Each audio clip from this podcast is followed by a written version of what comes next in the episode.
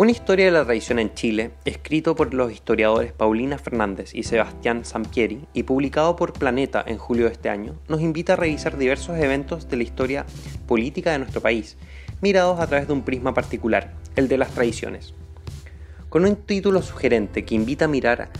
a la historia chilena con más suspicacia de lo que hasta ahora lo ha hecho la historiografía nacional clásica, el libro nos inmiscuye en un terreno nada fácil, repensar la tradición como una práctica latamente extendida y justificada en la arena política local. Los autores se preguntan por los motivos particulares de la praxis de la traición y qué exactamente es lo que se traiciona. Traiciones interpersonales que afectan a toda la sociedad, traiciones dentro del mismo partido político, traiciones entre socios de coalición, incluso traiciones hacia los propios proyectos políticos dan vida y dinamismo a la obra. Al no contar con una introducción, es tarea del lector definir qué se entiende por traición, estableciendo las diferentes categorías y escenarios en que ésta se puede desarrollar. Frente a las diversas claves en las cuales se puede analizar el pasado de un país, los autores optan por analizar una serie de rupturas, todas ellas complejas y dolorosas, que esbozan cómo el andamiaje del poder político chileno descansa sobre bases erráticas e incluso truculentas, muchas veces generadas por comportamientos difícilmente justificables por sus protagonistas, quienes sin embargo parecen vivir con la conciencia tranquila. Cada relato de este libro es un drama único, con actores que entre escena y escena cambian de ropaje y careta más de una vez. El libro pretende dar cuenta de qué motivos operan tras una traición y qué exactamente se traiciona. Detrás de cada traición hay un motivo particular.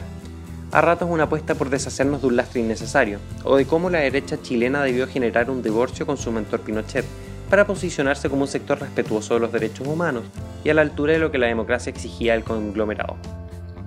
Otras tradiciones no son sino mecanismos de sobrevivencia y de ajuste en circunstancias en que la única salida es abandonar aquello que ayer predicamos como la única vía posible, como la camaleónica transformación que diversos personajes de la concertación experimentaron a través de los años. Un mecanismo de adaptación al sistema político y económico les exigía para mantenerlos en el poder. Los autores no son ajenos a la crisis institucional y política que atraviesa el país, y sin embargo leer una historia de la traición en Chile nos permite mirar con perspectiva nuestro pasado reciente, reconstruyendo a través de fuentes y bibliografía, además de relatos, narraciones y más de algún recurso audiovisual, un anecdotario político que mira tanto al traidor como al traicionado. Al no existir una relación cronológica exacta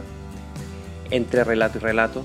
se abre la posibilidad de disfrutar el libro como una serie sucesiva de escenas que retratan las más diversas formas en que las personas abandonamos los comportamientos que de nosotros se esperan, conduciendo nuestros actos de maneras diversas a las prometidas. Lo bello de pensar la historia de Chile en clave de traiciones es preguntarse si es posible mirar el pasado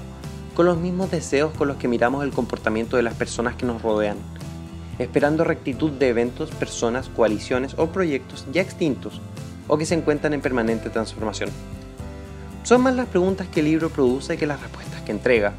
dejando la reflexión de cada lector qué tan protagonista ha sido la traición en la construcción de nuestra identidad política y nacional.